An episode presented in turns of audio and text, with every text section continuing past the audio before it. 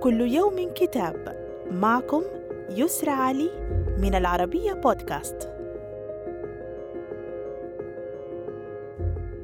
نتناول اليوم كتاب للسعادة حكايات وللنجاح تجارب للكاتب والمترجم السعودي عبد الله سلمان العوامي. أتى الكتاب خلاصة لعدد من الدراسات الأجنبية التي عكف المؤلف على ترجمتها وإعادة تحريرها.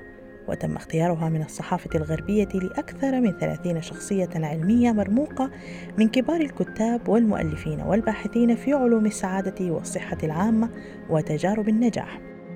وتميزت المقالات العلمية بأنه تم نشرها في كبريات الصحف والمجلات ومراكز الأبحاث في الولايات المتحدة. صدر الكتاب عن مكتبة المتنبئ في السعودية.